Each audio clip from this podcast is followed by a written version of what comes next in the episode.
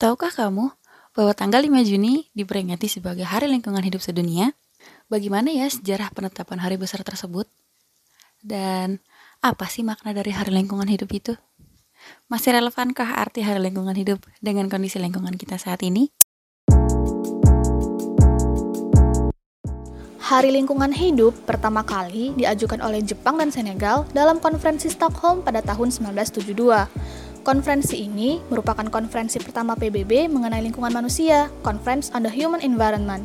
Dalam pertemuannya, PBB banyak membahas persoalan lingkungan hidup yang terjadi saat itu, seperti masalah kabut asap di Eropa dan wabah penyakit Minamata di Jepang. Konferensi ini berlangsung di Stockholm, Swedia pada tanggal 5 hingga 16 Juni 1972. Penetapan tanggal 5 Juni sebagai Hari Lingkungan Hidup akhirnya dipilih berdasarkan hari pertama pelaksanaan konferensi tersebut. Ada delegasi yang mewakili Indonesia loh, yaitu Profesor Emil Salim yang menjabat sebagai Menteri Penertiban Aparatur Negara saat itu.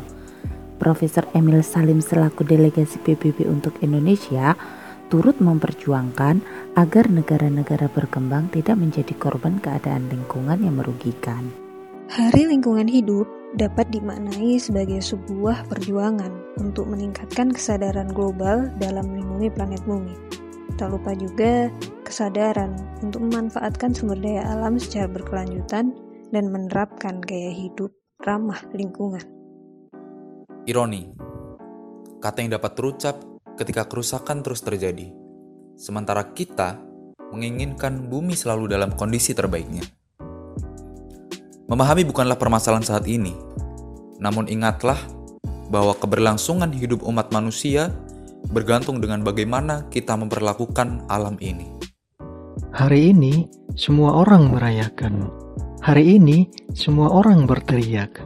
Untuk apa kita bertingkah seolah-olah mencintai lingkungan selama satu hari saja? Namun di kemudian hari, kita tetap memperlakukan bumi dengan merusak seluruh ekosistem alamnya. 1,8 juta hektar per tahun lahan hutan hilang menyebabkan penurunan kualitas lingkungan dan meningkatkan peristiwa bencana alam, serta terancamnya kelestarian flora dan fauna. 30% dari 2,5 juta hektar terumbu karang Indonesia telah rusak, menyebabkan meningkatnya resiko bencana terhadap pesisir, mengancam keanekaragaman dan produksi perikanan laut. Lebih dari 76 spesies hewan dan 127 tumbuhan berada pada red list IUCN.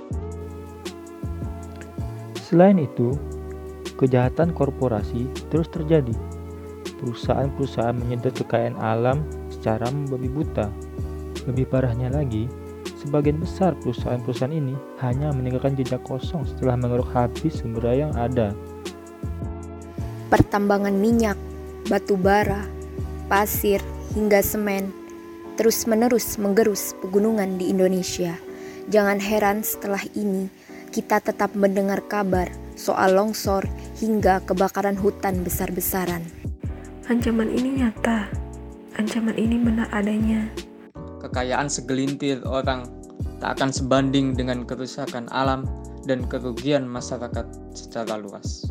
Segala tindakan manusia yang merusak lingkungan sudah menekan alam hingga melampaui batas kemampuannya. Pandemi global yang sedang melanda dunia saat ini patut diwaspadai sebagai tanda bahwa ada yang tidak beres dengan cara hidup kita. Karena kita merusak alam, sesungguhnya kita merusak sistem penyangga kehidupan kita sendiri. Mari menjaga lingkungan seperti kita menjaga diri sendiri.